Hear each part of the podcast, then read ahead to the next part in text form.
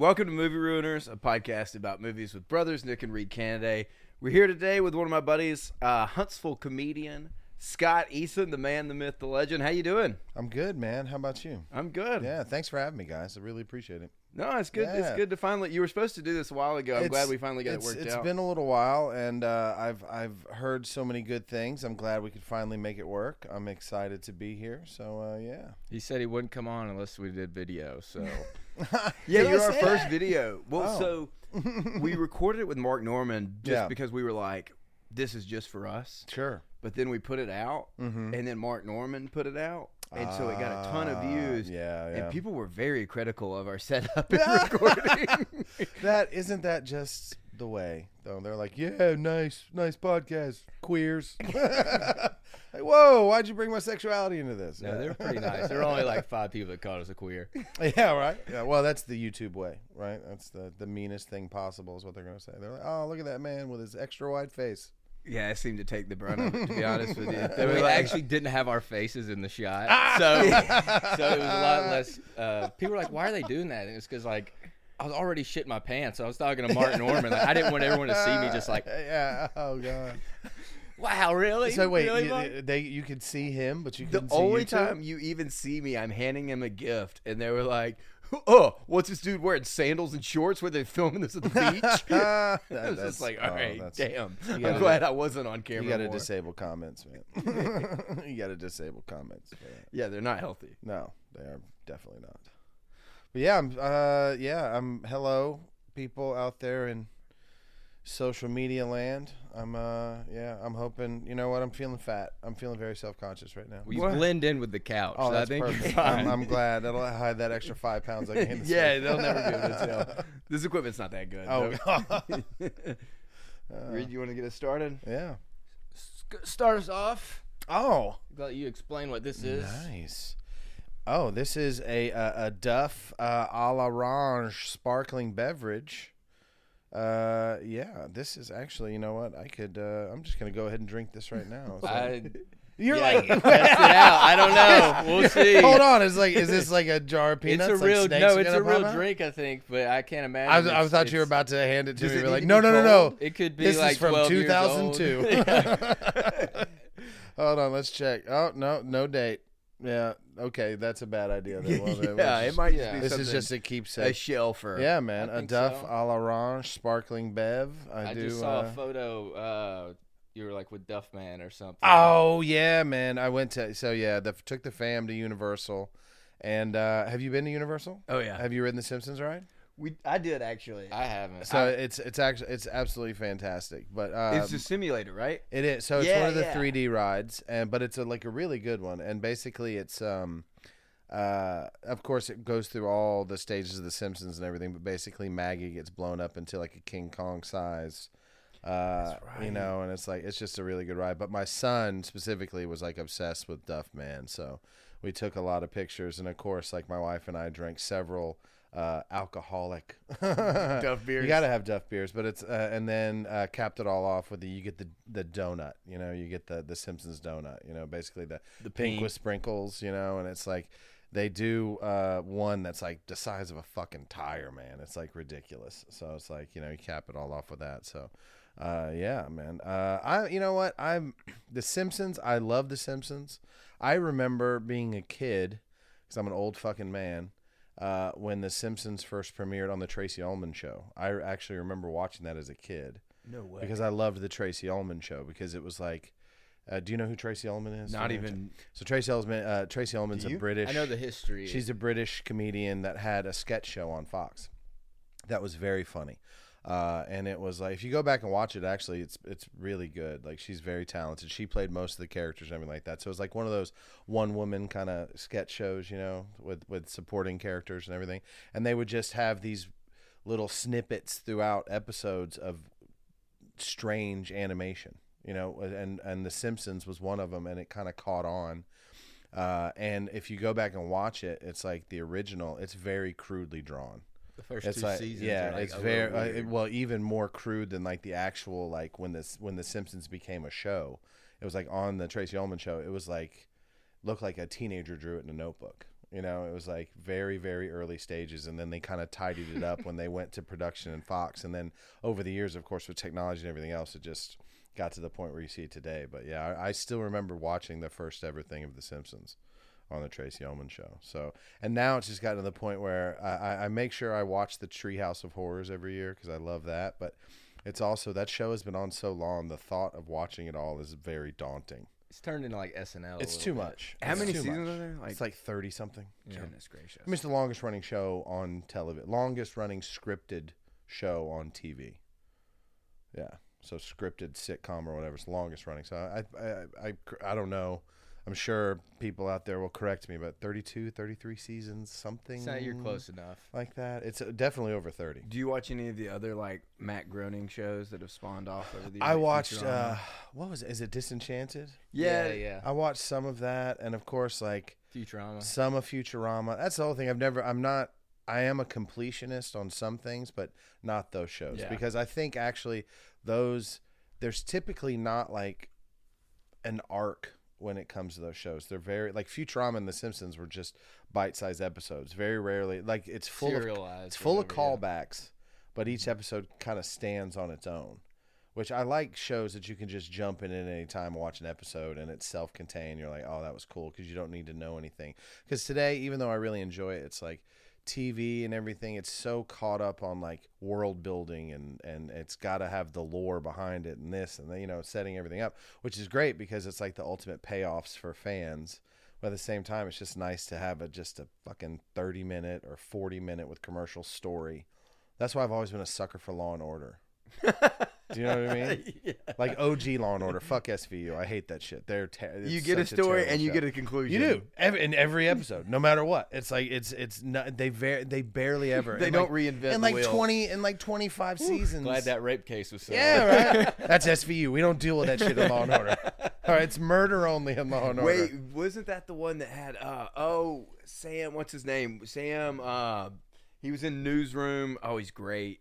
Shit, I know. Uh, are you? T- I th- oh wait, yeah, Sam Waterston. Sam Waterston. Sam, what's wait, yeah, of course, yeah, of course. He's Did he McCoy. He's Yo, the- yeah, he's the fucking okay. DA. That was Yeah. the that's the original. I, so I always he, forget. he There's yeah, so and many he, of them. he came on because Michael Moriarty was the, the an actor named Michael Moriarty was the first assistant DA on Law and Order because like when it first started it was fucking you know uh, Paul Sorvino was one of the detectives and you had Michael Moriarty as the assistant DA and everything like that and of course Law and Order was popular but then it got to then Sam Waterston came on as McCoy Jack McCoy Of course. and then and then you had um, Jesse um, Jesse Green and um, uh, Jerry Orbach, which I mean Jerry Orbach was fucking as Lenny Briscoe, which is just such a fantastic name. Yo, a fucking Lenny. Briscoe. But yeah, but I mean, you're literally it was it's so it's so good because Jerry, rest in peace, Jerry Orbach. I fucking love Jerry Orbach.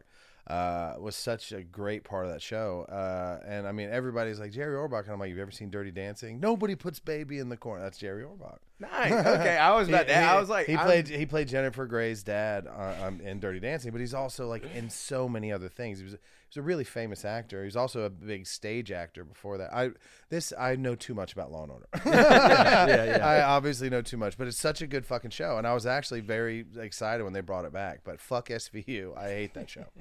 It's so terrible. So moving along, Oh, what do we got? got you a shirt here. Ooh, what do we? Let's see. I know you got the Beastie Boys. Oh man, that is fucking awesome. I will actually probably wear this tomorrow. Perfect. Well, to yeah, our gotta- to our show, man. So um weirdly enough, uh yeah, I'm in a band. Uh we are I was recently corrected because I would uh I would typically say we're a Beastie Boys tribute band.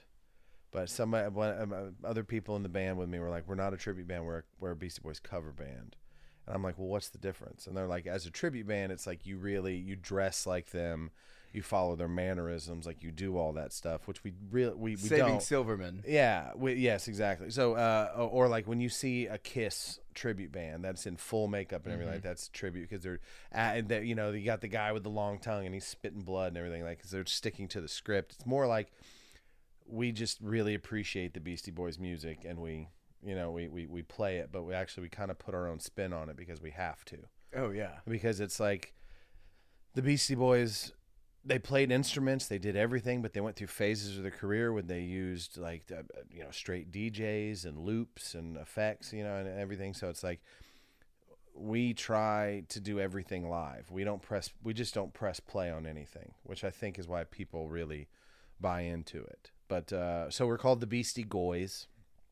And if you don't know what a goy is, a goy is a non-Jewish person. That's what Jewish people call non-Jews is goys. Oh, cool. Uh, and uh, the Beastie Boys, all three of them were Jewish, and there are seven of us in the Beastie Boys, and none of us are Jewish. so, hence the Beastie Boys, uh, and it just it just stuck, just because it's just such a silly name, but it just kind of rolls off the tongue.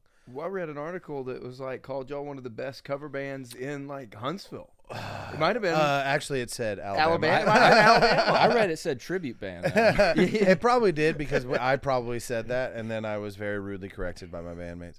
Uh, but yeah, man, uh, we're pretty fucking good. I will say we're pretty fucking good. We yeah, we're a seven piece, so it's actually we have a drummer, a percussionist, guitar player, bass player. We have a DJ. We have the Oh. MCs, and we do everything live. You like I said, we don't. Mike. Yeah, we do. We do. So I mean, we we do everything live. Do you So do like the guys like pick a member? Like this is my guy. Like Actually, these songs. that's a very popular question that people ask, and uh, the answer is no. We each kind of pick it up. So, in a song, I might be Ad Rock, but then the next song I could be Mike D, and then the next song I could be MCA. It's really just kind of as we worked it out, it was like I really want this part, or I like this part, or you know what, you seem better suited to this, or or whatever else. But also, also our DJ is one of the MCs as well, so sometimes we have to figure out how can he scratch while rapping, and then we figured out well he can't. so then it was like if it was something like, then we had to figure out how to switch verses and everything to accommodate like the way. So it's actually a lot of fucking work. I'm sure. It's not just yeah. I, I mean, I've I've I've done musical things before, but this is the first time I've been in a band, especially with this many people. So I mean, there's seven of us. So as a comedian for over ten years, that is like a solo act. Because I mean, that's what we fucking do. We're just it's just us. I don't have to depend on anybody else. I write my material, I perform my material, the whole thing. Now there's six other people, and we all depend on each other.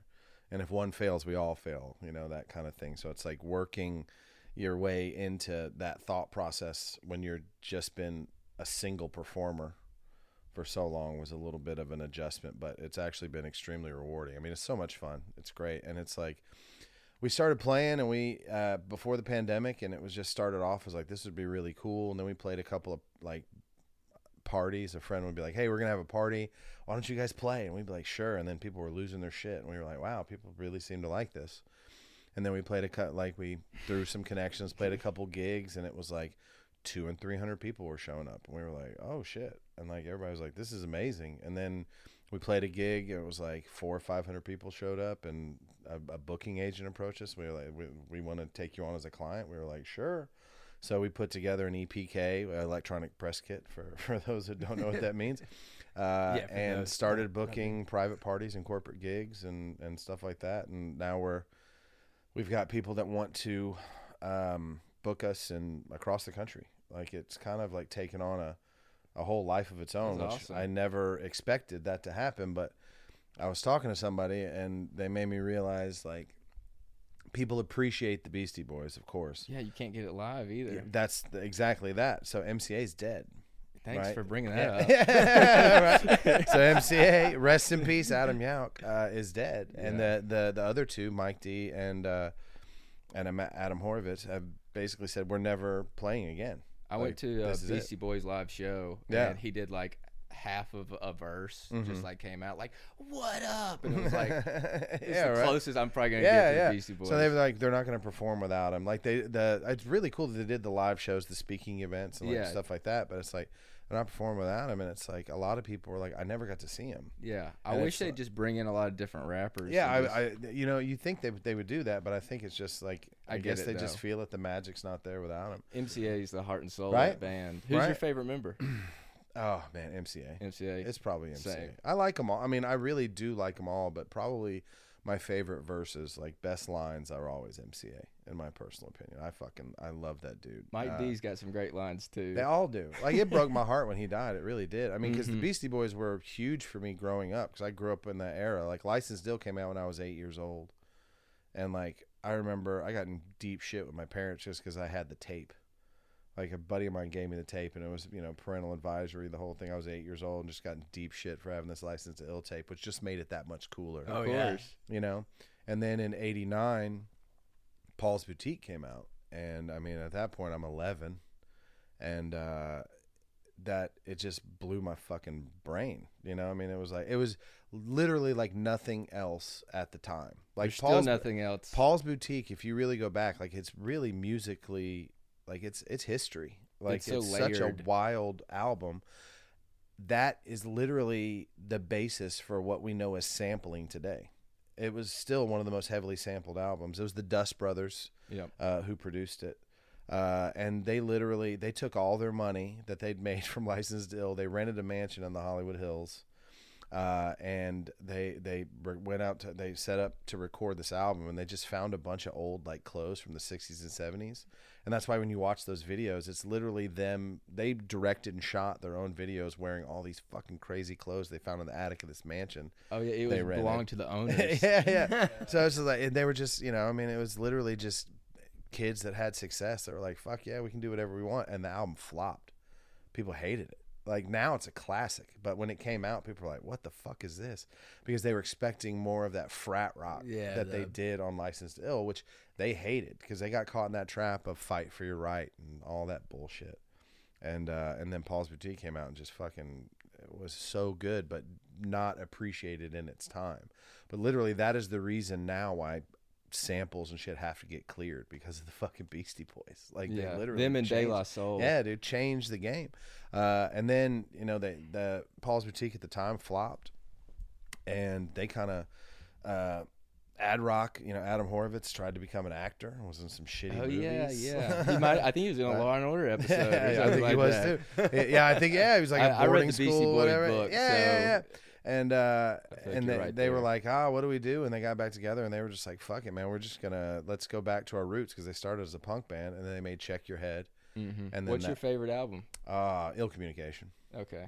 Tie, I mean, front to back. Uh, you know what? It's a kind of a tie between Paul's Boutique and Ill Communication, but I'd probably say if I was going to put on one album for somebody, it'd probably be Ill Communication because Ill Communication is such a good mix Yeah. of like hip hop, rock. No, I agree. Well, you know, they got the instrumentals, they got the hip hop, they and they were like super into voice effects and shit like that on Ill Communication. It's so good. But I mean, their catalog ranges from punk to um like fucking surf rock to rap to yeah, I mean all kinds of shit. It's crazy. All and Mhm. you know that last couple albums was just straight hip hop, just beats and rapping, which is great. Like to the Five Boroughs and Yeah, Hot yeah. Sauce Committee Part Two. I came on like late, so I was listening Yeah. to those albums, and then I went back, listened to Paul's Boutique, and Yeah. was like, I wasn't ready for that one. No, it's so I was like, this is so different. I didn't like it, even because it it wasn't as rap, or maybe it was, but it was just so different, more It's- jazzy. It's very different. But then I went back later in life. Now, I like my favorite album. Well, it's like people think the Beastie Boys are one thing if they're not big fans, but it's like the end sounds from way out. Oh yeah, And, listen to know, one album, you'll be like, oh, they exactly. they have some of the best instrumentals. Yeah, they're great, Uh, and it's like keep things along. Yeah. Uh, here's another. I got. I know you love sneakers. I figured I couldn't find you uh, any sneakers you didn't have. So That would be uh, tough. You know what? I do not have these though. yeah. I can tell you these I will not wear to the show, but I will wear them at home afterwards when my feet are tired. Yeah, those are these the are Air great. Slips. And these are Air Jordan ones. Yeah, yeah, yeah. These are well. th- These aren't physically. yeah, tho- those are the prototypes. These are Yeah, yeah, yeah. slippers that look like Air Jordan ones. Could you imagine if Phil Um, Knight went to yeah. Michael Jordan with those? Yeah, dude. These are, You're gonna be a star. You're gonna be a star, son. Yeah. I love them. I love them. I love them. What's uh What's your favorite sneakers? Or what are your go tos Uh, or most man, coveted pairs? Dude, those look like the Philadelphia Phillies uniform uniforms. they are. These are the I- Philadelphia Philly dunks. Okay. I So was you like, can man, actually see there's a cheesesteak Oh, that's awesome. in the tongue. Uh, man, honestly, I'm kind of, I'm all over the place. But if I would have to say, if I had to pick two silhouettes of shoes for the rest of my life, it'd be Jordan ones and Jordan fours are my two absolute favorites. Jordan one is my favorite shoe of all time, probably. And I think I have, I probably got like 70 pair of Jordan 1s or something like that. Probably 70 pairs, which is insane when you really think about it because I have 70 pairs of the same shoe. They're just in 70 different colors. Yeah. Yeah, but that, but what I part of the reason I love shoes, I just love all that shit. Is uh, sorry, Duff. Uh, It's is really gonna taste bad. right. They just have stories, man. Like shoes are really a great medium for storytelling. Like people just think, I know it's easy to think of a shoe. It's like it's a fucking shoe, man, but it's like they're art. You know, I mean, it's art. It's there. There's a lot of history behind it. There's there's um, so many stories to be told. And it's like, uh, you know, like this shoe right here. I mean, this is so this is Jordan one. This is uh, not. I'm not to get super nerdy. Not an official colorway. They actually don't make a shoe that looks like, but close. But the This Jor- is a bullshit gift. Sorry, they're not no, officially no, no. licensed gear. no, no, no. It's great. It's great. That's even better. That way nobody can be like, "Oh, that's bullshit." I'm like, "No, these are one of one." um, so the Jordan One, when it came out in 1985, actually, the, the it's very interesting the whole history behind that because it's like at the time in the 80s, the NBA had very strict rules about what footwear athletes could wear, and they had to be white. You had to wear white shoes. You could not have black shoes. Uh, and when Jordan Jordan was a rookie in 84, 85, and Nike signed him right out of college uh, with the stipulation that he would have his own shoe. He wanted his own shoe. So they had to be white, couldn't be black. Well, no, that's the whole thing. Is the NBA said they had to be white, It sounds like and League and Baseball. Jordan and Nike were like, we don't want to do that. We want to do something different because they were trying to, you know, change the game, which they really did. So the the legend goes the the Jordan one, the very first colorway was black and red, what they call bread, because black plus red, bread. That's what you. Anytime you see a black and red shoe as a Nike, it's a bread colorway. That's what they call it. So he made the Jordan one in uh, black and red, so the story goes, and then he wore them, and then he got issued a cease and desist from the NBA saying we're going to fine you every time you wear this shoe. So Nike picked up on this and and basically started the whole banned campaign, which was Jordan. They put black boxes over the shoes in the commercial, like you know he can't wear them, but that doesn't mean you can't, like kind of thing. Oh yeah. But in actuality, what happened was when Jordan was uh, uh, first signed to Nike, they didn't have the Jordan One like ready to go. He was wearing what they call the Nike Air Ship. Right, that was the original shoe. Was the Nike Air Ship in Looked black a and lot red. like that. Yeah, and that the the Nike Air Ship is the one that the NBA was like, no, you can't wear that, right? So it's like it wasn't even the Jordan One. It's just Nike, the geniuses they are with the marketing machine, just started churning that the Jordan One was the one that got banned when it was actually the Nike Air Ship. And Nike, Jordan, and the NBA basically sat down, and very shortly after that, they lifted the rule that you could only wear white shoes.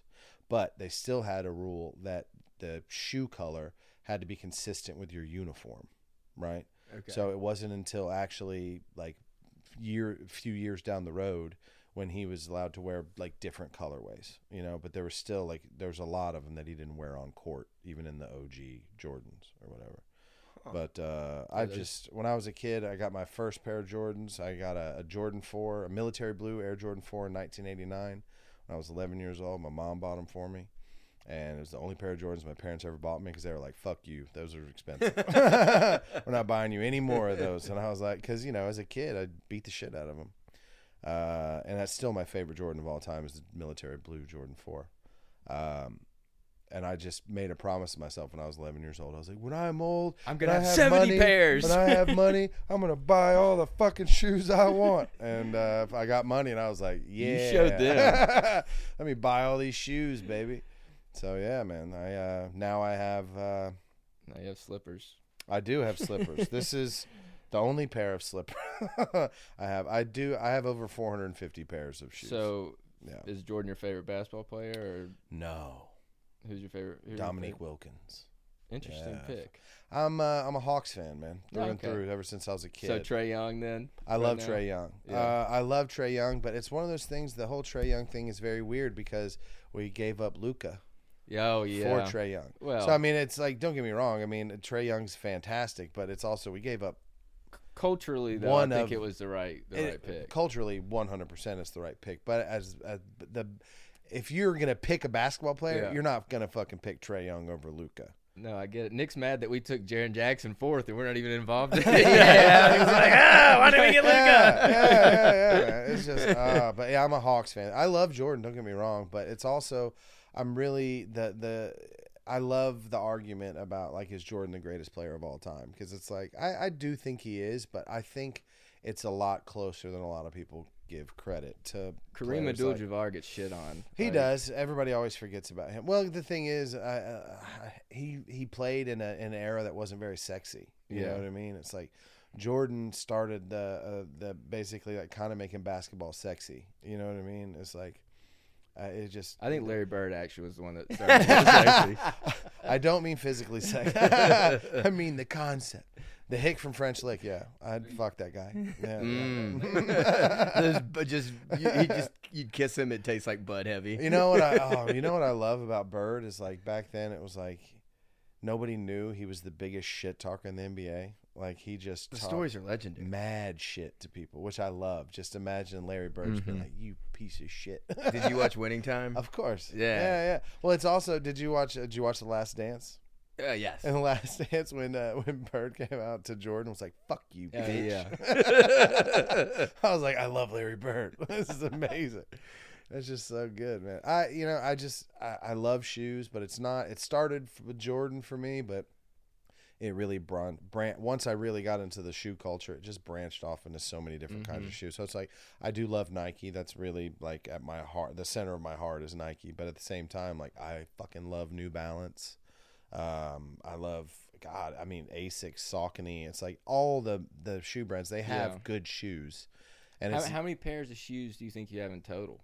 uh, I kind of I haven't done a recount recently, but I over 450, over 450 pairs. Don't yeah. you? You didn't you say you had like a storage room? I do have a storage. Yeah. Yeah. I, I, well, I, I you'd be uh, 450 pairs of shoes is a lot. Yeah. you'd be surprised how much space Do you- do you 450 ha- what's the pairs. best way to store that many shoes? Do you like have carousels or something? No, uh, honestly, I a lot of them stay in their boxes. Um, because there? I That's have a sneakerhead move. Eh, I have. Sh- well, it also it takes up more space, but it's like the box. If you're a sneakerhead, you have the box. Anybody who buys shoes like I don't keep the box. You're either mega rich and you don't give a shit, or uh, or you're not a sneakerhead. You know what I mean? It's like sneakerheads keep the boxes.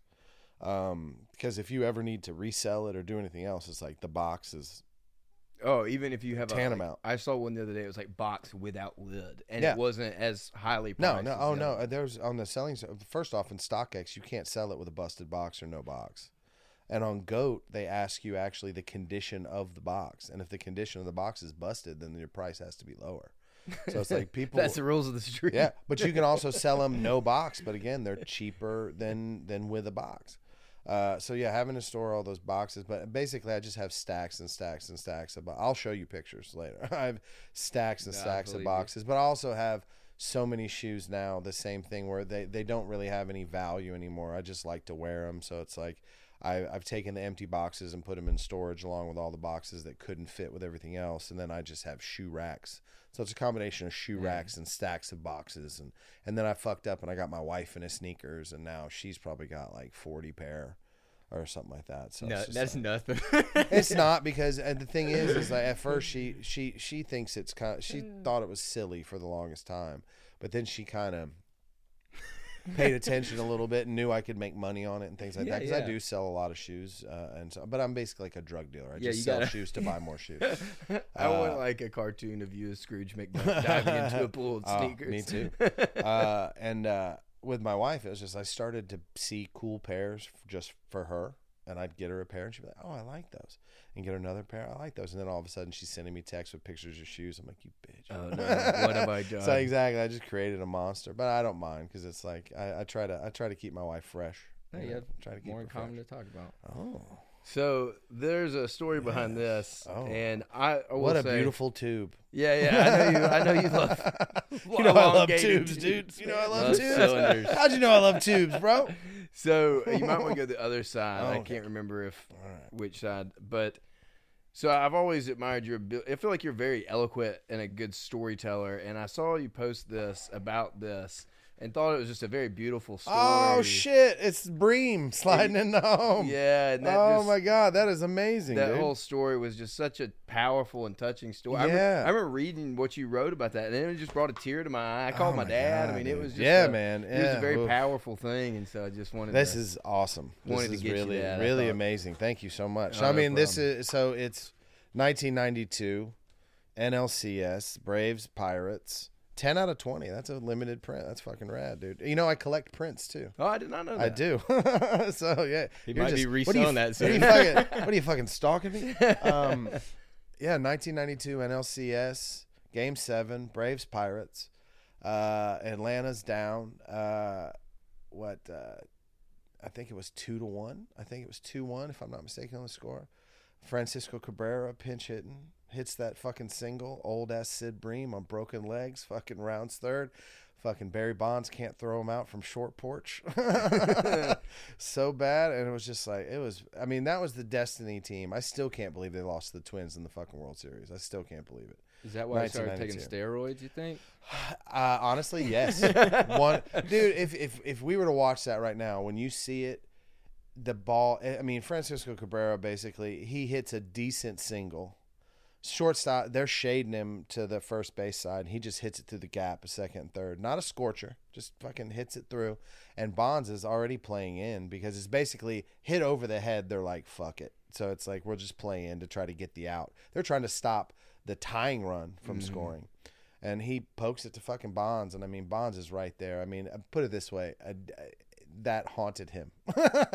he definitely started using steroids after that because it was it should have been an easy throw. You have fucking like four at the time. It was like late thirties, I think. Sid Bream, somewhere around in there, mid to late thirties.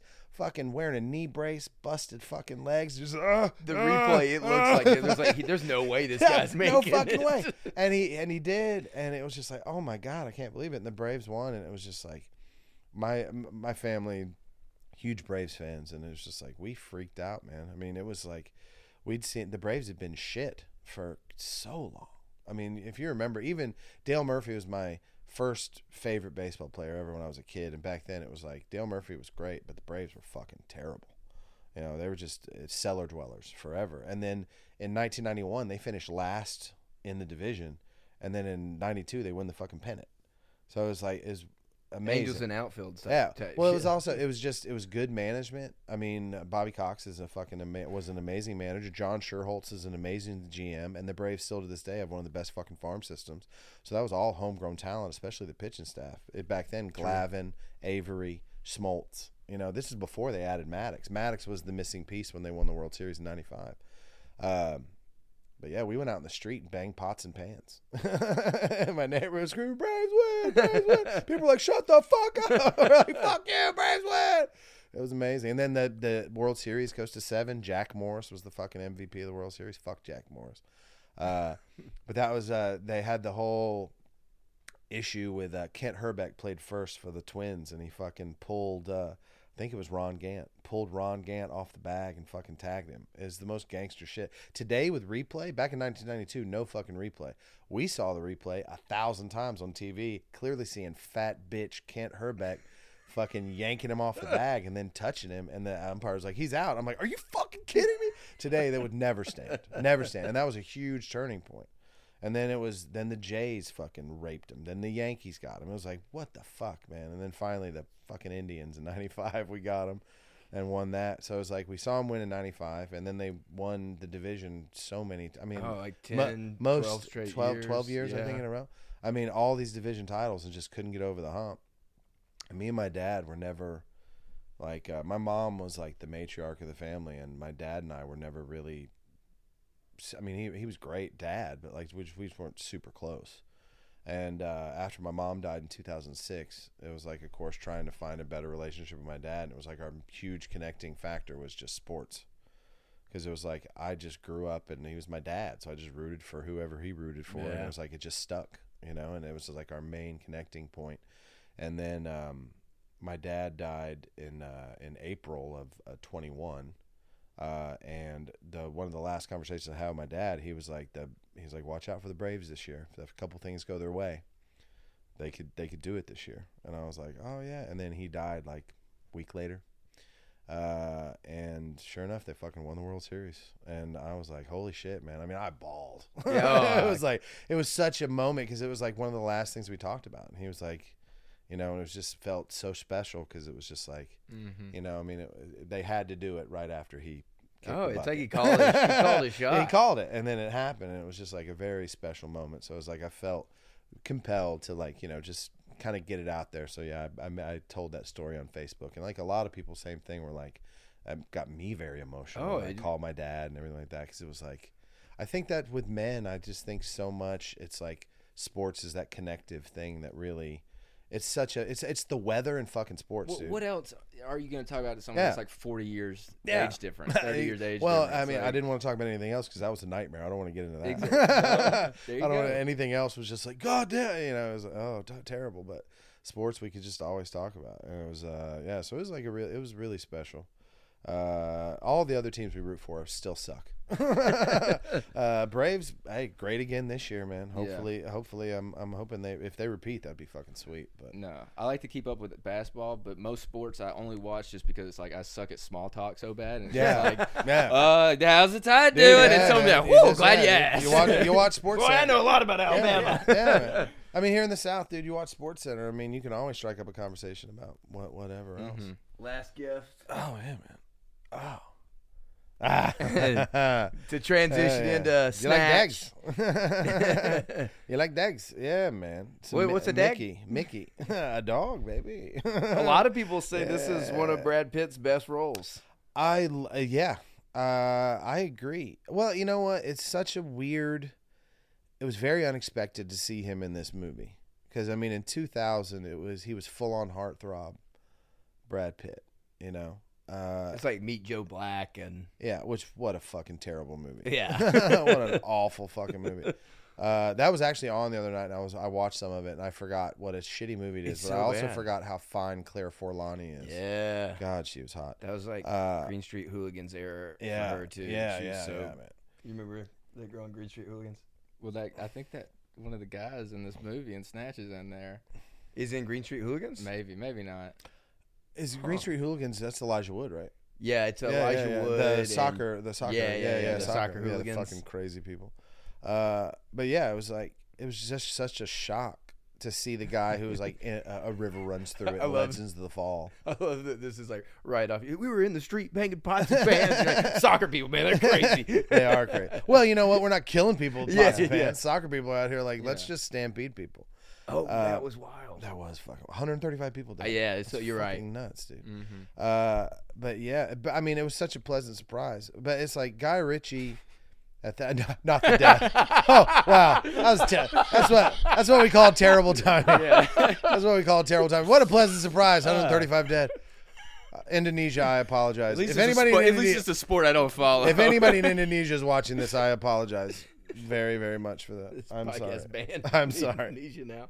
But uh, oh man, it's like I fell in love with Guy Ritchie because I uh, like Lock, Stock, and Two Smoking Barrels. Yeah. which is which is such a good great movie and then like snatch came out and i mean still to this day that's 22 years ago it's still one of my absolute favorite movies of all time just because that was like guy ritchie was so good back then and it's like since then he's made great movies but he's also like he's just not the same writer director that he once was because i mean we're talking about the guy and no i mean i know it's hollywood he makes money it's everything but it's the guy who made fucking aladdin you know what i mean and like he made that swept away with madonna when he was married to madonna Wait, which Aladdin? The new Aladdin or the old Aladdin? Uh wait, wait was it it was aladdin wasn't it uh yeah wasn't it uh thought it wait the- it's one of these disney fuckers no it's the will smith one if i'm not I thought it mistaken was the Okay. newest. it's the will smith one I yeah know Guy that, that guy made ritchie did that. yeah yeah yeah yeah Weird. uh, well, man, everybody got to get paid. yeah. Madonna just like Yeah. took his life for Um, yeah, creativity the, or uh, something. the marrying Madonna was was no no good for Guy Ritchie. You paid her a million they went on dollars in tour. this movie. Yeah, yeah. She She, went on tour with the Beastie Boys. She did. Beastie oh Boys yeah, opened yeah. for They her. they on her like like a Virgin tour. They all whatever. hated him. Yeah, yeah. Of, oh, of course. What Yeah, he did What would you expect? Yeah, he did Aladdin. Hell yeah. But it's like eh, he'd make a shitty movie, and then all of a sudden he'd make like something like RocknRolla, which is uh, fucking amazing. It's like his his movie catalog is very strange. Because there's some hits, there's some misses, and things like that. And I mean, he still every once in a while will drop. Like the gentleman was a good. I like that one. I like the gentleman. It was good. that one though feels like great. that one. Lock, stock, two barrels, Yeah. and snatch. They all feel very like They're the lot same. of kind of all the, they're all kind of in the same universe. Same thing with rock and roll. Like rock, rock, rock and roll. I mean, if you go back and look at the cast of rock and roll, it's Idris Elba, uh, Gerard Butler, Tom Hardy.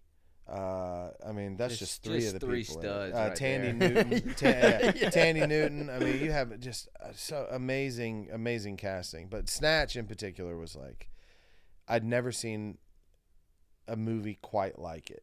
You know, because like the I, I just think I think it's one of the, it's a perfect film. It's it's got action. It's fucking hilarious. The dialogue is amazing. You know, I mean, it's basically He's he was kind of the British Tarantino. Definitely. You know what I mean? Like with the dialogue and everything like that. And Snatch was just so good. It's like he cast some of the same people that were in Lock Stock. So like Bricktop was Yeah, in Lock Stock. Jason Statham. And It feels like a more refined version. Yeah, of exactly. I Stock. feel- Full- it, it was one. They were like, "This is really good. What if we gave you more money?" and some star power. Exactly. And it was like I think Brad Pitt actually did the movie for scale.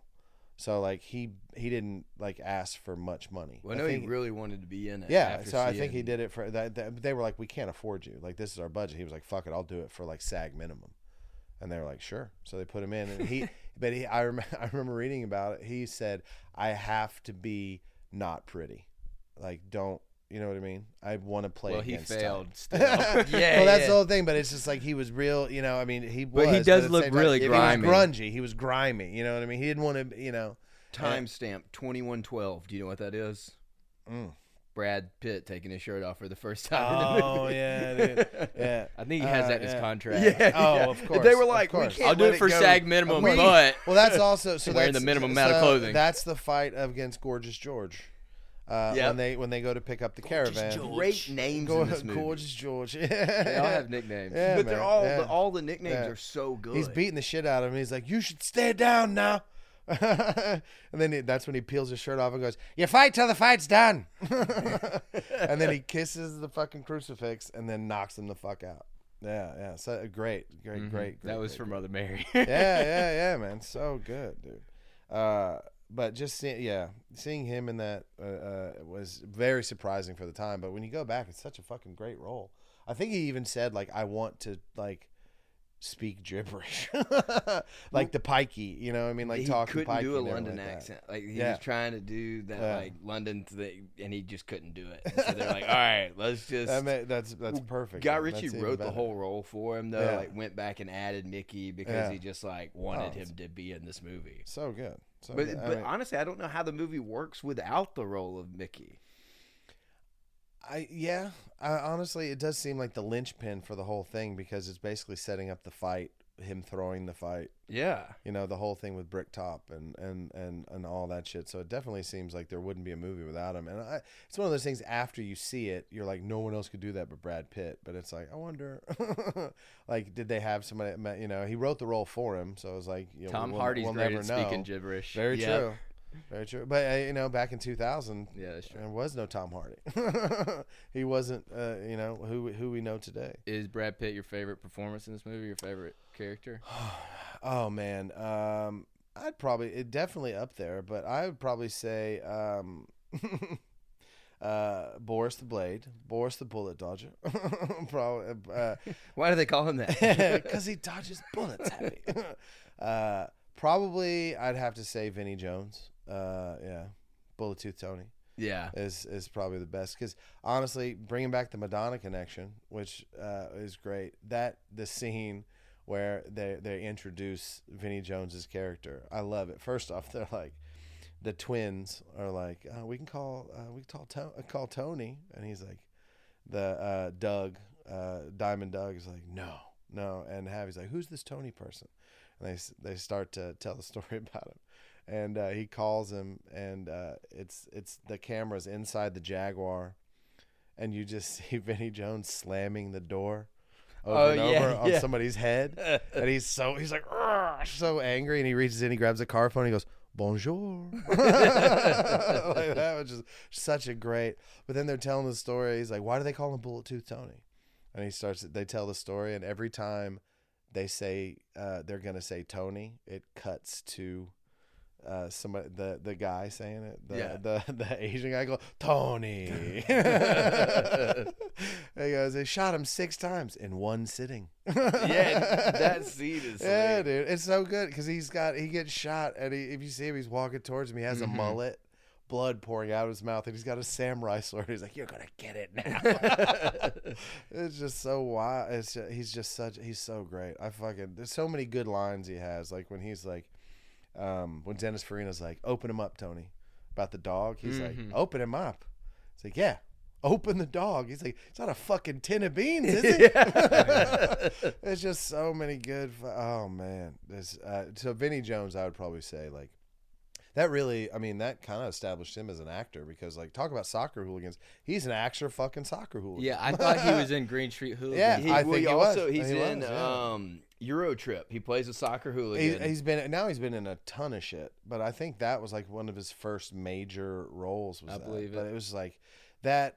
And plus, probably one of my favorite scenes in the whole movie. He has when he's sitting after they get into the car wreck, and uh, Rosebud, uh, Dennis Farina's bodyguard. Uh, he's got he pulls out that big fucking knife. Mm-hmm. Oh, and yeah. then it's just that happenstance. They pass, and Tommy takes the fucking milk from Turkish. Like ah, and he throws it out the window right on the Jag. Jag crashes. You crash. You see him in the back, and the fucking knife is just impaled Rosebud in the back, and they both get out, and they just walk into a pub yeah. and fucking to use the phone, and and uh, Tony just walks up, and uh, you see the bartender go behind the bar, and he grabs the half pint that the bartender had poured him because when he walked in, he goes, "Pint of the black stuff, governor." Oh And he grabs the half pour, and he he looks down behind the bar. He's like, huh? and looks left, looks right, and the guy, you know. That they're standing right behind him with the ski masks and the guns, and he just acts like they're not there. And he walks over, he sits down at the table and faces them, and they're like, you know, sticking him up. Oh, yeah, and, and that- that- That they're, whole talk- they're- replica they're talking shit to him, and he, That whole scene is a very that. Seinfeld moment. Oh my just god, it's so plots. good. It's so Uh, good. I mean, he's like, "These are your last words. Make him a prayer." uh, and uh, he's like, "Oh, you must be the dick. and these are your two little mincy balls."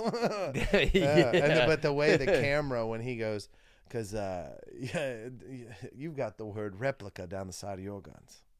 And I've got Desert, Eagle, down the side of mine. five up down the side of mine, and the fucking camera goes dun dun dun dun dun dun, dun on every letter of it. It's just like it's too fucking good. Oh, that, scene is so great. But there's so many, like, I think in this movie, there's so many individual great stories and people telling great stories Yeah. that really do, like, that whole moment, you're just captivated. Oh yeah, And there's I- several- uh, That's the beauty of like a- like all the Guy Ritchie movies, the good ones, like the British crime ones, are all just the interweaving of like multiple plot points that they all coalesce at the end. You know, they all meet somewhere.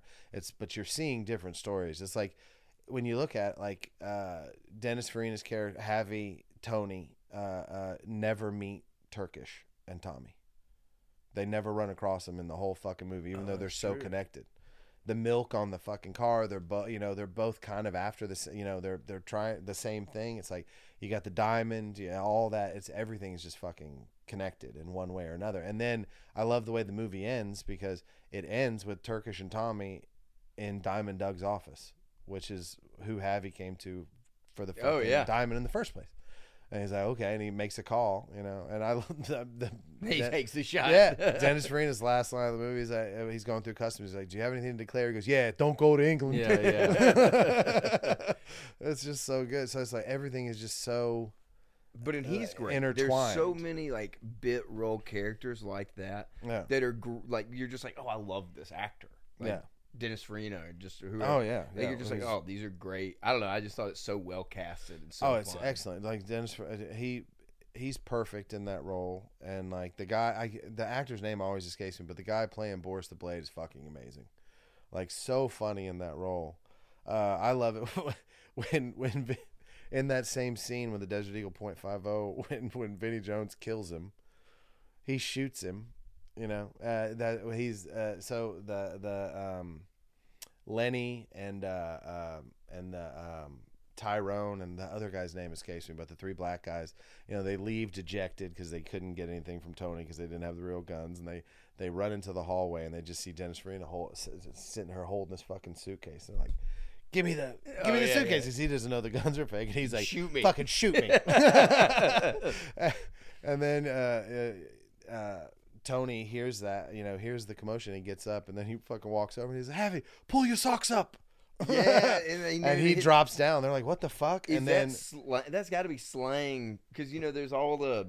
I mean, British they just have so much slang. Well, yeah, it's just. Well, I'm thinking literally like bend over and pull up your socks, like he wanted him to duck. Oh, that makes Yeah. Yeah. him to duck because right there, Yeah. Boris had come in the other fucking end with that machine gun, so he's stuck in the middle between the three black guys and fucking Boris with a machine gun, and he said, "Pull your socks up," and the four of them dropped, They were and smart. he shot Boris. But then when he came in that fucking hallway. He fucking shot him again, and That then he like turned Will around Ferrell, and he's Austin like, Powers. Yeah, "Fuck you!" Yeah. yeah, it really was. He's like, "For fuck's sake!" I'm still okay. the wound is beginning to smell very bad of almonds. Oh my god, it was yeah, just so fucking good. so I really like this movie. Yeah, I don't like love it, but I, I really like it. I try to show it to my parents. I think one of the weaknesses is just how just jam packed it is with so much. Like you have to be like it's a Yeah. good thing for multiple rewatches, but like Yeah. even you explain all the characters, you feel like you need like a Venn diagram of like how all the characters relate to one another. Uh, yeah. just like yeah. it's like It's that- so much is happening. You do need to rewatch it. like I tried to watch Yeah. my parents, like, and even before uh, you picked this movie, like a few months ago, I was just like, oh, they'll love the dialogue. We're, we're a big dialogue family, so Yeah. like if it's good dialogue, they'll listen, and, and they enjoyed it. My dad likes Jason Statham too, so he was on board, but he fell asleep and then like woke up during the car crash, and he was like, no idea what's going he on. fell asleep for like 10 minutes and so much Yeah. happens. He's like, So what happened? And I felt so dumb trying to explain it. It's like, yeah. well, these people, uh, well, um, you know, he's a henchman for Yeah, another right. guy you didn't know. He was introduced, and a dog, a dog ate a diamond, and, yeah. and I- I- we don't have to watch this anymore. No, yeah, right, right. It's yeah, it's definitely it's fun. My I remember I've watched it with my wife a couple times. It's one of those things like every once in a while I'll be like, I really want to watch this, and my wife might watch it with me, and she's like, you got to turn the subtitles on because she has no. But the thing is, is like I, I think the first couple times it's like especially like Mickey, Definitely Brad Pitt's you d- lines, you don't. You don't you don't necessarily know what he's saying, but then you watch it a couple times, and then like I know every word he's saying. Like I can hear it now.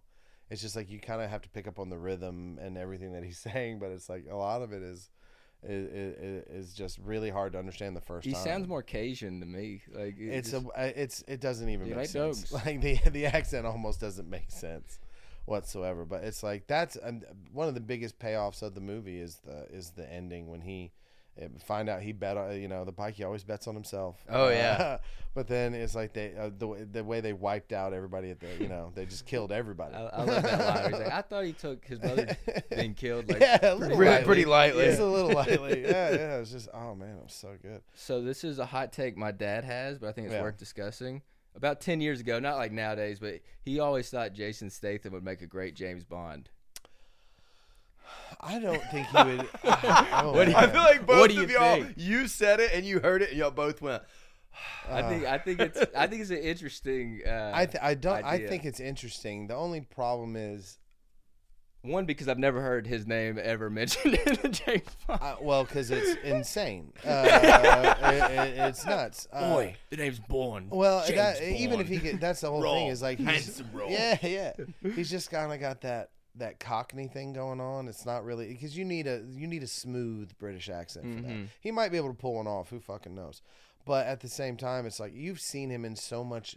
I don't want the guy who was in Cranked and Cranked Two to be James Bond. Do you know? It's like I, I honestly I think Tom Hardy make it. transporter. Yeah, Tom Hardy would make a, a decent one, I think. But honestly, somebody said it, and I kind of like the idea because he's young. I Tom Holland, I think, would make it really good. Boo! James Bond. Get out of here, I dude! think Tom Holland I'm about to kick one. you out right What? now. You don't think so? Are you kidding me? No, I hates think a better Holland. James Bond than that Oh, guy. No, man. I, Are you I, kidding me? yeah, that- the- that's the whole His thing. Is like new movie, uh, Uncharted, was so bad. I didn't think it was that bad. Oh man, I didn't think I actually like him because I think he's. when really, he's like the whole airplane thing when he's Oh, like sure. jumping yeah, from yeah. Well, it's based on a video game. You come, come on. What do you expect? okay yeah The thing is with Bond, it's like if you before Daniel Craig, the the whole history of Bond, the the guy the guy's not really a fighter. You know what I mean? It's No, it's no. more of a gadget, He's a smart guy. smart guy.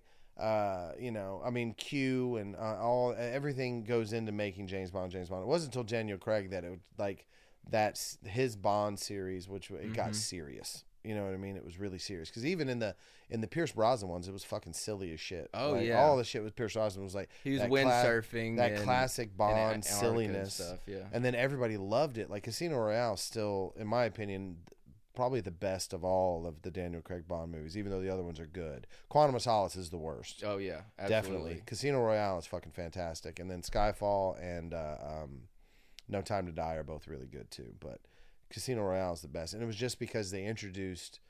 Uh, he's Daniel Craig is still very smooth, but very rough. You know what I mean? It's like that. It was genius to have the whole scene of how he became a double O, how he had to kill that guy in the bathroom. You know, because it was nobody ever talked before about how you became a double O agent that you had to murder someone. you know, what I mean? There was it was always just like, no, I'm just a slick spy, and it was like, no, this is fucking like MI6, like dirty work. You know, it's like bringing it. was- Basically, I, it was the aftermath of Bourne.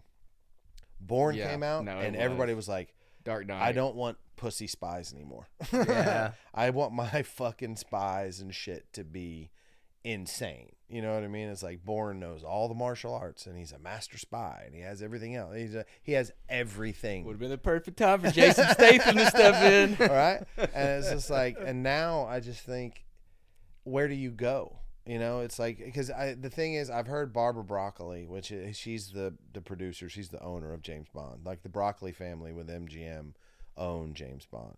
So she's still around. She still is the boss when it comes to Bond. And she said they want to go young. That's what they're thinking. They want to go they want to go young. That because like Daniel Craig came in, he was already in his 40s.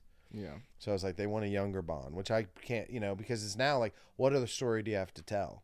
So it's like you just need to go back to the to the beginning again, but even younger. You know what I mean? Like maybe I don't know. I could see a prequel movie, kind of a prequel kind, of, where it's like shows him how he's recruited into the Double O program Like and everything Kingsman like that. almost. kind of, but not not, Not comic Kingsman, booky. yeah. not comic booky. Like more like real, like grounded real life. I think Idris Elba would be Yeah. great if they want to go in that direction. I, I think it is time for maybe like something a little different. That's why I like Tom Holland. He's just young and he's like he's not huge, but like he, you know, uh, like it kind of plays into like what Bond I think is like more supposed to be, which is debonair, suave, smart.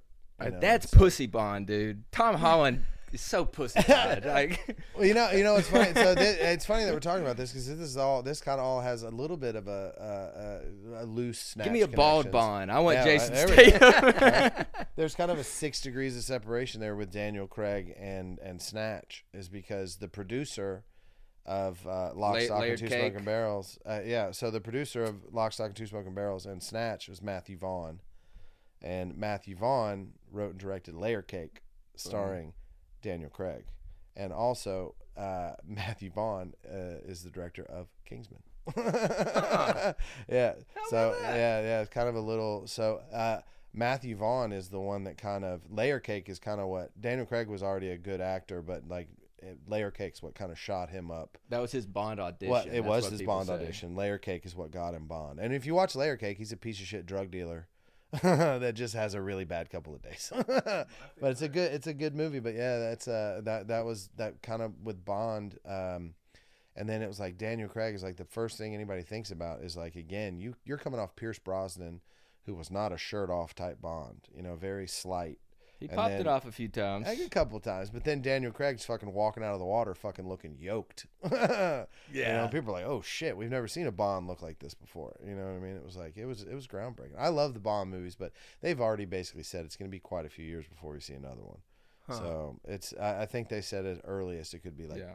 2026 or something like that before we see another Bond.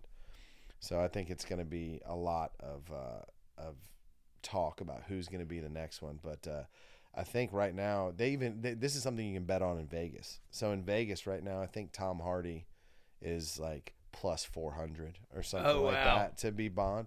But the other guy, and I can't remember his, how to say his name, but the dude that was on fucking Bridgerton, Jean, uh, fucking whatever. It's like, um, did you watch the um, the Gray Man on Netflix? No. The Chris Evans and uh, yeah, and uh, and Ryan Reynolds, uh, Ryan Gosling. Gosling, I do yeah. recommend it. It's a really good action flick.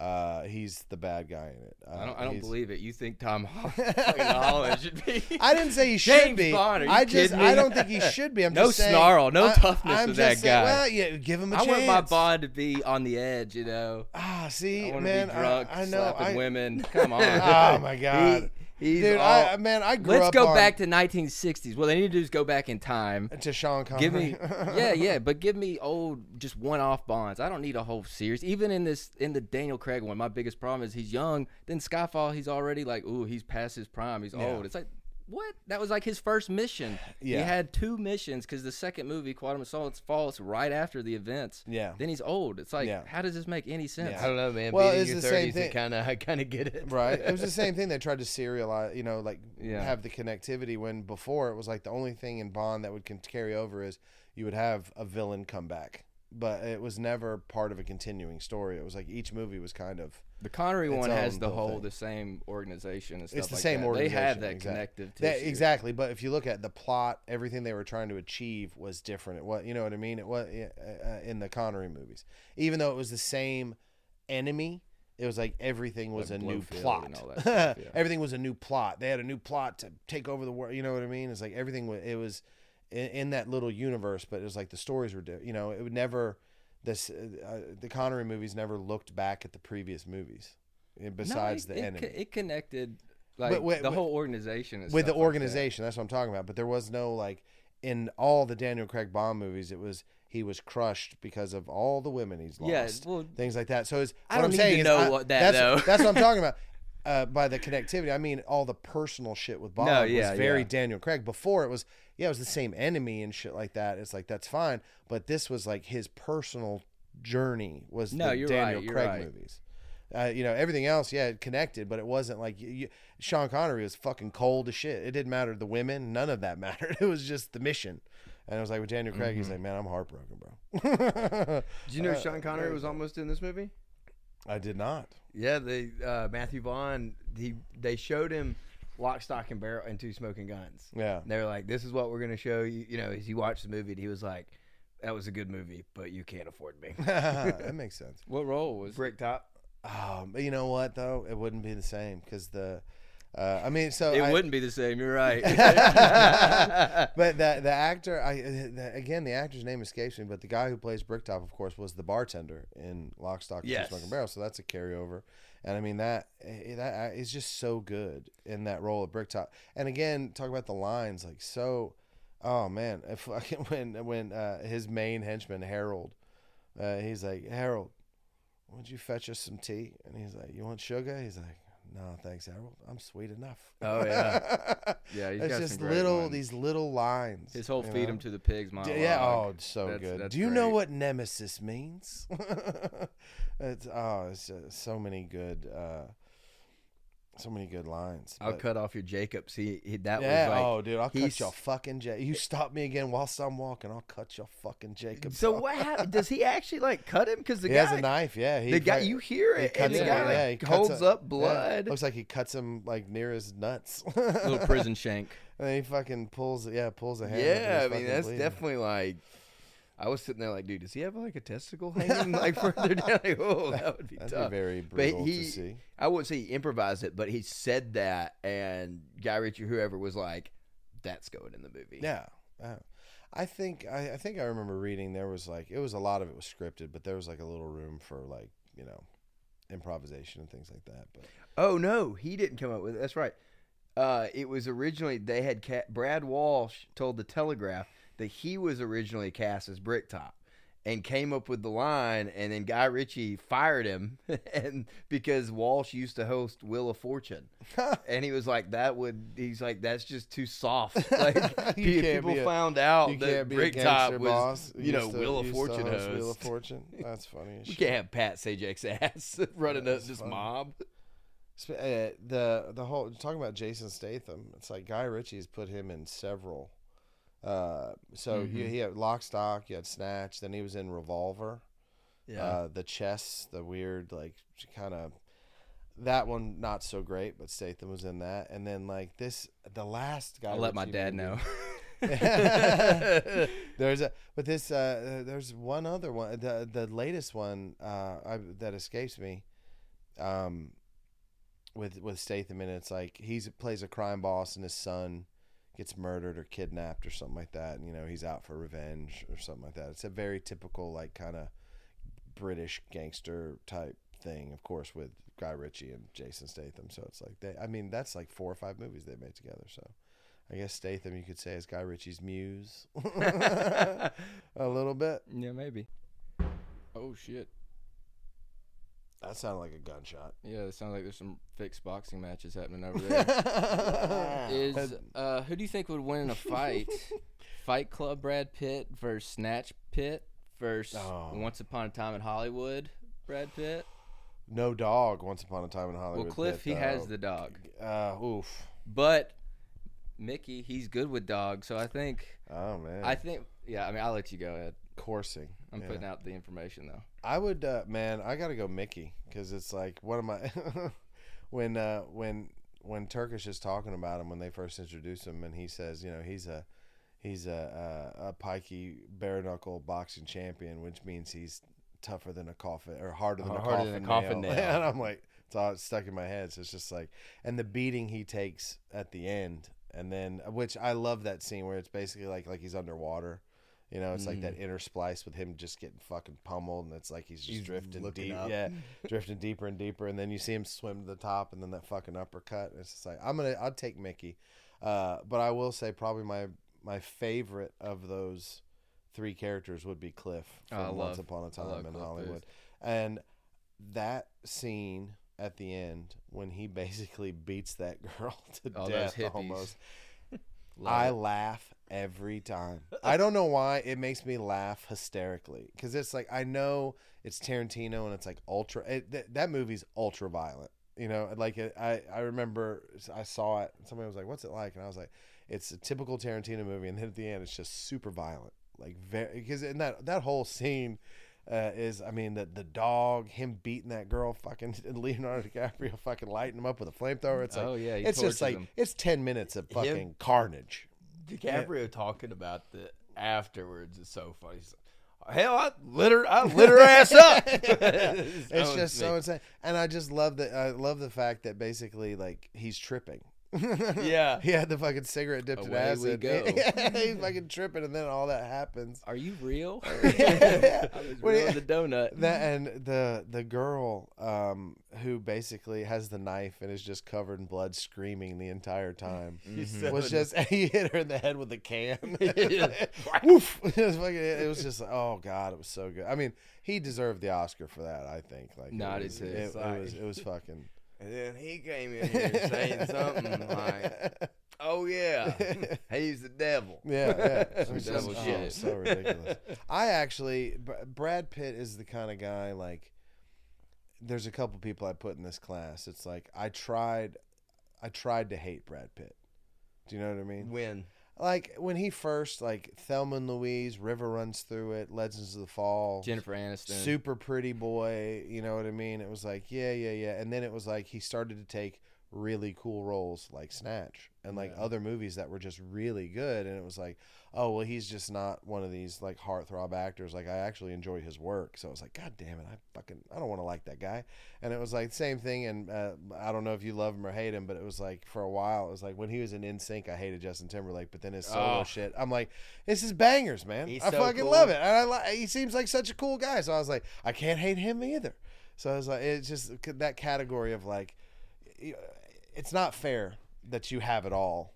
You know what I mean? Like it's like you're talented, you you you you- you're you're that good looking, and you know all that shit. It's just like fuck you, man. But at the same time, it's like if you want to have a beer with him, I'd be like, fuck yeah, I want to hang out with that guy. yeah, Hell yeah, I don't want to hang out with Justin Timberlake, but You- Brad you- Pitt, you- I think is super cool. you know what? He's I would hang out with That's Justin- fine. I'd Y'all hang can out- have I'd that hang out- opinion. I'd I hang out just with don't Justin think he's Timberlake. that cool. I would hang out with Justin Timberlake. Uh, I w- would want him to bring his wife very much. I Okay, like, so you wanna I'm a hang big out fan. with- I'm a Yeah. big fan of Jessica Biel. yeah, man. Summer Catch was Uh, great. oh, that was on recently, and I was like, I forgot how hot she. She's so She's hot, still man. hot as shit. Oh yeah. but that era of Jessica Biel was fucking top notch. She like left Seventh Heaven, and you're like the wheels are off. very, very, No very- rules yes, apply Very, anymore. very attractive.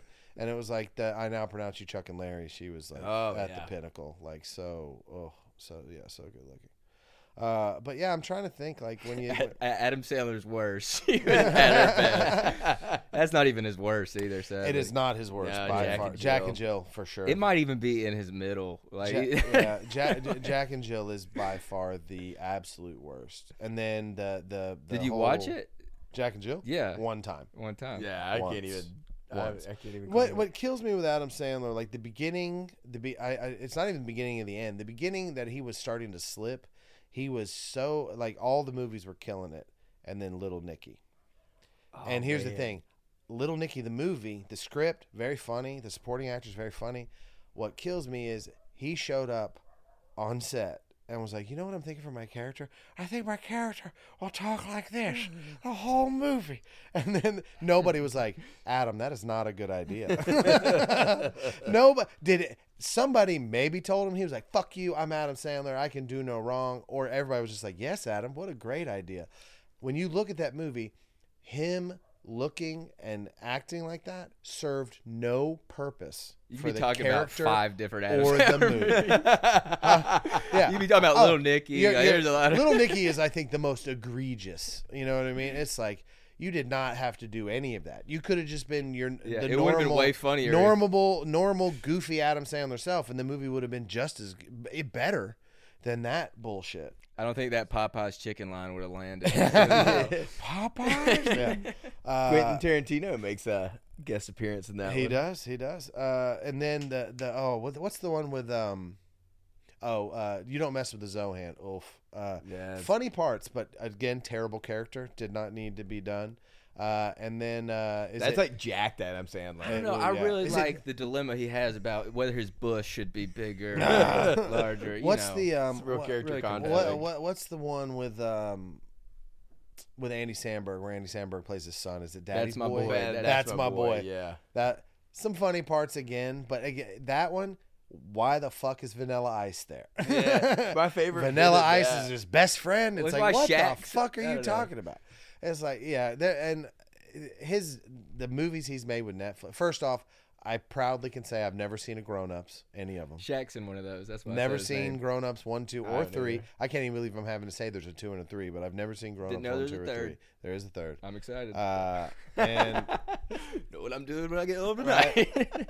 and then the whole Netflix deal that the Western one, the six. Oh, the ridiculous six. Uh, Yeah. yeah, no, poop- Hubie Halloween's. Not. You know what? Just call it a fucking kids movie. Yeah, Because that's what it was. as a kids, as a kids movie, at least I can be like, you know what, you made a kids movie. That's great. What's the most recent one that he did the basketball one though? I haven't watched that it. one's good. Hustle. Okay, Yeah, so Hustle. It's a Uncut- little cheesy, but for an Adam Sandler movie, it's Oh, like it's- incredible. Of course, Should of be course. nominated for What, an Oscar. Uncut, Uncut Gems. Yeah. was Uncut Gems? Yeah, was, yeah. Was was great. Stressed me out. Very, It's str- great. dude. That movie gave me anxiety like a motherfucker. I can't Uh, believe he. but bet Good that Time, bet. the Safdie brothers, like who made that? Like, have you ever seen Good Time? Yeah. With, which again, Same pace. ratchets up the whole fucking thing the whole time. So it's like Uncut Gems was fantastic. I I still, if I think of Adam Sandler, I very fondly think of Billy Madison, Happy Gilmore, even Mr. Deeds and things like that. Like his early on, it was just like, man, we're just just be goofy, just be goofy and and and have fun, you know. And it was like. I think that really showed in, in Billy Madison, Happy Gilmore, because they're just nobody can watch those movies and not be like, I'm smiling. it makes you smile. They're stupid as fuck. They're stupid as fuck, but they're they're funny. Yeah, so it's like I just think he more more of that. He just I think he got a little bit too far out there. Plus, I really admire the fact that he was like, if I'm famous, my friends are famous. Yeah. He pulled everybody up with him, but there still has to be a cutoff line. Oh, yeah. I You have- respect that. You have to chop down. Sometimes you're like, okay, I can't take everybody. Please take us with you. I, can't, I can't take. You can be. How about you're just my manager? I'm, we're not going to put you on screen. How about All that? right, Rob. Okay, never mind. You get a spot. Oh, I yeah, love that yeah. Solar Opposites joke when they were like listed all of like Rob Schneider was in uh, Deuce Bigalow. He was in The Animal. Boy, they really gave him a lot of swings at the plate. oh man! So uh, apparently, I read uh, they're making the Animal Two. no. Yeah, a movie no one asked for. yeah. Rob- Rob Absolutely. Schneider? Rob part of it? Schneider asked for it. Absolutely, no one asked for. Rob Schneider. Did. Rob Schneider as kids Yeah.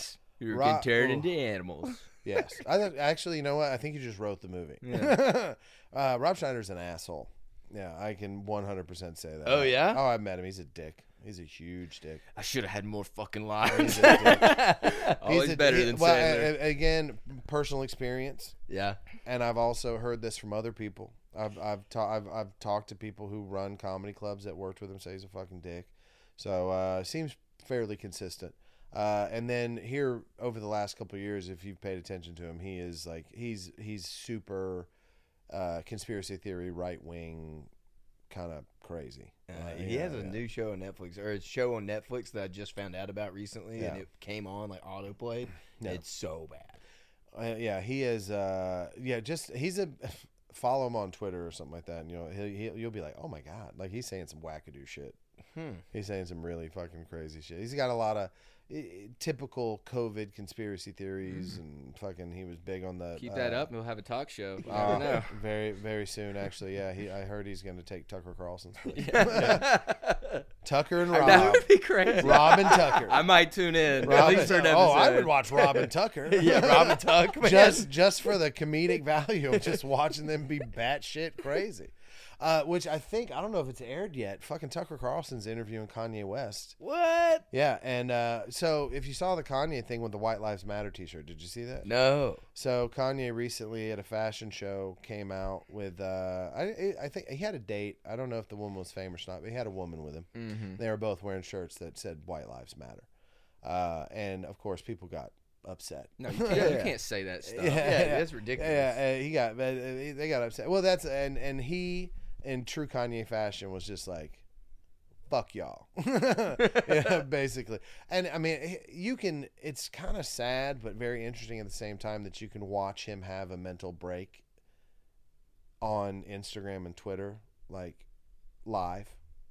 It's Oh, yeah. insane because like uh, he he he recently today he was posting screenshots of texts he was uh, having with Puff Daddy or P Diddy or whatever the fuck he's calling himself now. Yeah. But on his in Kanye's phone it just says Puff, and he's like asking him like, "Hey man, let's meet. We need to talk. You know, like." Uh, Let's talk, and Kanye's like, "Fuck you," and like talking shit to him and everything like that. And it's just like, it, it, he posts several screenshots, and in one of the screenshots, he texted Puff Daddy and was like, "I'm going to post on Instagram everything you send me. I just want you to know that." And he just was posting every text, and it was just like him. Uh, Puff Daddy was like, "Please, can we stop with these internet games? Can we just talk like man to man? Like stop." He's like, "I'm never stopping." it's just like you're like Jesus Christ. It's Like, no longer insane. fun to keep up with Kanye. It's like, it's not. It's actually exhausting. That's uh, I was uh, making fun of him like five years ago. Then yeah. like three years ago, it was like, uh, Here's the thing. something's wrong it's, with him. uh, Make like even back then, make fun of him, but you couldn't like. It was very hard to dispute that his music was still great. Yeah, that's the whole thing. I I thought a, Donda was awful. I'm a uh, as a whole, I didn't. I don't care for it all. There's some bangers on there though. Uh, but I would say like all the way up through Life of Pablo, like his entire catalog's bangers. Like it's uh, unbelievable. Um, the uh, I like that young. the Kanye. Jesus is King, uh, that album, and um, uh, Donda are like good songs on both, but it's just like not, yeah, it's not his previous work, but that's also you can kind of tell like the mental decline. You know what I mean? Like he's obviously having like he has issues. Everybody Yeah. knows he has issues. He's very publicly said that he's bipolar and manic depressive and like all this shit. And he's like he'll literally just be like, "Yeah, I'm not taking my meds anymore," and people are like, "Oh, cool." like nobody's gonna fucking I'm, do I'm gonna retweet no, this. nobody, nobody's gonna fucking do anything about this. you know, Silver linings, kinda, Kanye over here. kind of deal. But it's like, and now it's like, now he's. Now, did you ever imagine you'd say the sentence like, "Oh man, I got to tune into Tucker Carlson and I catch this Kanye West interview"? It's like, what the fuck is, what is happening? It's All a over a White. Lives Matter shirt, and it's like now I just want to hear his reasoning. Why? Because it's like he it, that people asked him, and he was just Well, like, just- "Well, I don't mean- White Lives Matter?" People like, "Well, fuck, man. I mean, what are we supposed to say here, bro?" like, you know, and it's like, are you are you just trying to be as difficult as Yes. possible? He's just a contrarian. You're- yeah, he you're knows just what tr- gets views. Yeah. You know he gets clicks, and then he's gonna put something out. It's That- gonna be like, oh, now now sneakers are coming out in a month, so you know what? I'm gonna ride this media wave. man. the sneakers and shit. As a sneakerhead, it's like I'm not I'm not crazy about Yeezys. I've had many and I've resold many and so on and so forth. But Yeah. it's like he can be as crazy as he wants if he puts out great music. And it's like I don't think Donda was it. But if he goes back to old Kanye, if he puts out another Life of Pablo, I'm like, you be as crazy as you want, man. as long as I get to listen to this shit, I don't care. I want another late registration. That That's be- old Kanye for me. Ah, here's the thing. I don't think you're ever getting old Kanye. You're Oh, not, no, You're not getting polos and backpacks. Someone else Kanye was writing some of his stuff too back then. Like I'm convinced. I don't know, man. He or maybe like- his mom was just that. Did you watch the influence. documentary on Netflix? Yeah, yeah, and it got Yeah. really sad, and I was It, like, oh, it got super sad. like, I don't Uh, watch this Which anymore. is which is which is, cra- feel things. which is crazy because he had final cut, like uh, Kanye did. He he he told them, uh, uh, like they say in the documentary. I didn't even His, watch that shit. his friends were like his the the people who shot it were like, we're gonna shoot everything. Like we want to do warts and all. And Kanye was like, the only way I'll allow you to put it out is if I get final say. If there's anything I don't want out there, I, get to cut it. And they were like, okay. And then you see that, and it's like, well, what did you cut, bro? Yeah. Because some of the shit you left in there is fucking nuts. And you could tell at the end, even they got uncomfortable. Like that whole conversation, they were like, I think. when he doesn't recognize that guy. Well, kinda. that, but it's also that he's he's having that conversation with these people, and I, I think it's at his ranch in Wyoming, and they're recording, and then Kanye's getting like really animated, and he's saying this wackadoo shit, and you hear the guy like, "Oh no, no, no, I can't do," it. and he fucking turns the camera off, you know, and he's like, because he was like, he could tell that he was about to. Like Mhm, pop off. about to say some really out of bounds shit, and even as a documentarian, he's like, I can't. He's still my friend. Yeah. You know what I mean? Like that's when you know it's bad. When Mm-hmm. the guy who's like, "This is my career. I really, I really need this," and he's like, "Oh shit, My career. oh, Yeah, yeah, yeah. this Like- is like skeeved him out." You know what I mean? That's when you know it's like, ooh, that's yeah, Well, That's let's change good. some topics to uh, get on the move before we get out of here. yeah, We're- yeah. We're getting close to time, but uh, one thing I was gonna say, uh, uh, do you like uh, what's his Benicio Benicio del del Toro. Taco? What? Del Toro.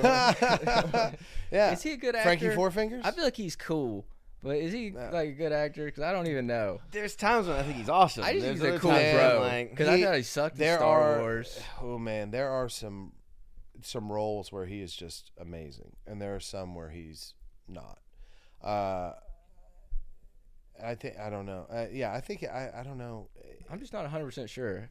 well i'm thinking about like uh, if you've seen sicario I need I need to watch it again. he's fucking amazing in sicario Yeah. And, man there's i mean there's this one scene at the end that is just fucking basically his benicio del toro's family gets killed by uh on the order of a uh, basically like a, a cartel boss, right?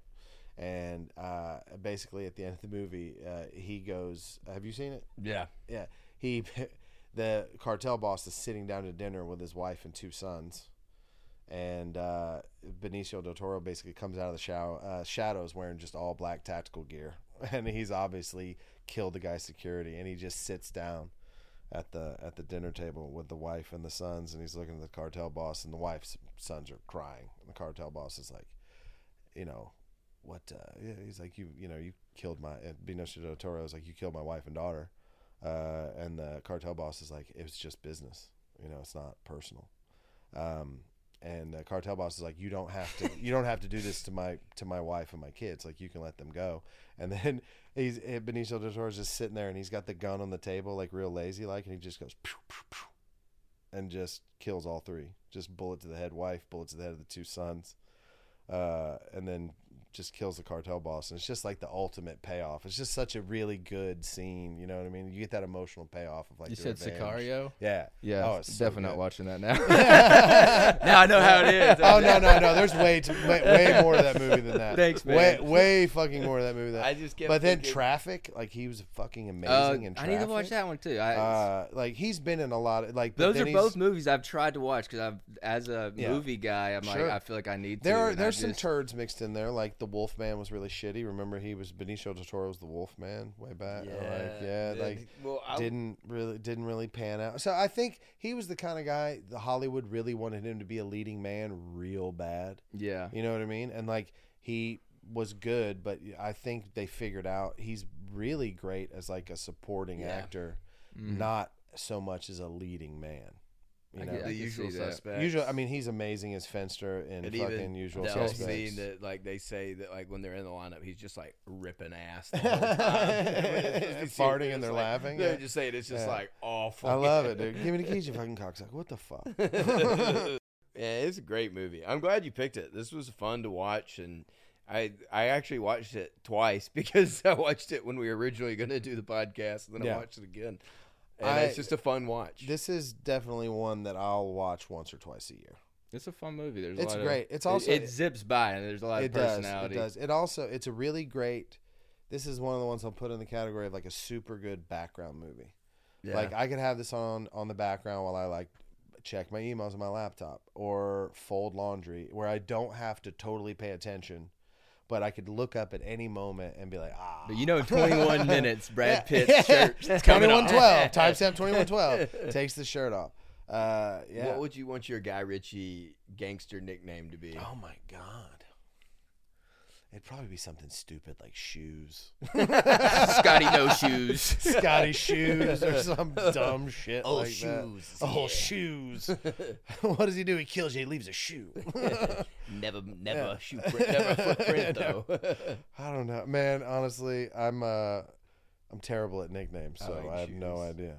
I have shoes. Are, I think, we we had when we had Yeah. Elliot on, we asked him if you were in a heist situation, what heist guy would you be? yeah. And what did Elliot say? He didn't say the. dri- Uh, you said the driver. Uh, Elliot. Said, I don't know. Oh, Elliot said he wanted to be the safe cracker. Oh, if I was in a heist, Yeah. Oh man, I want to be the loose cannon. the Yeah, wild dude. card. Everyone I needs wanna- one. I want to be the wild card, dude. Wild Yeah, card, man. baby. I want to be. Uh, You're gonna be the guy shooting the bank manager. Yeah, dude. I want to be Tom Sizemore in Heat. You know what I mean? I wanna be, Nice. yeah, I want to be the fucking like what the fuck? You know what I mean? I want to be Mr. Blonde in Reservoir Dogs. You know, Yeah. it's like that's the guy. the, fuck, you don't know what the fuck I'm gonna do, man. You know, what I mean, it's like that just seems like it's the most entertaining. That seems like in reality, I would be the IT guy. In, reality, I'd be the one with like, I need a stronger internet connection. You know what I mean? It's like that would be my one line in the highs. Like, I need, You're Seth Green. yeah. Uh, my every time they look at me, like two more minutes, two more, two minutes.